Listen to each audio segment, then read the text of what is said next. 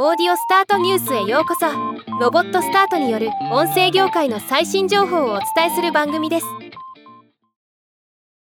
トリトンデジタルがカナダにおけるポッドキャストトレンドレポートを発表しました。今日はこのニュースを紹介します。カナダのポッドキャストリスナー。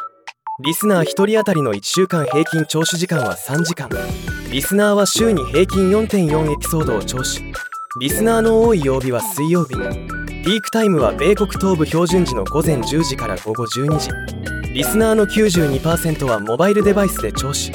毎週4.4エピソードを3時間聞くというのはかなり利用が進んでいる印象です。米国の隣ということで米国に近い状況が伺えますね。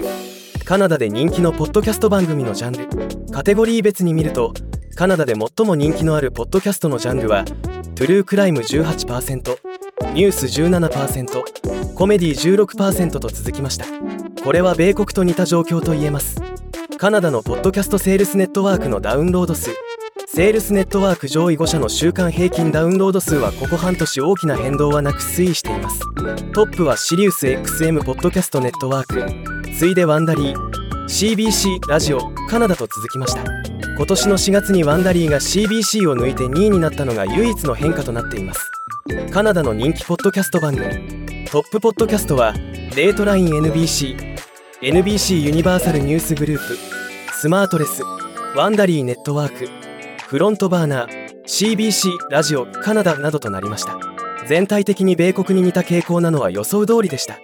参考になれば幸いです。ではまた。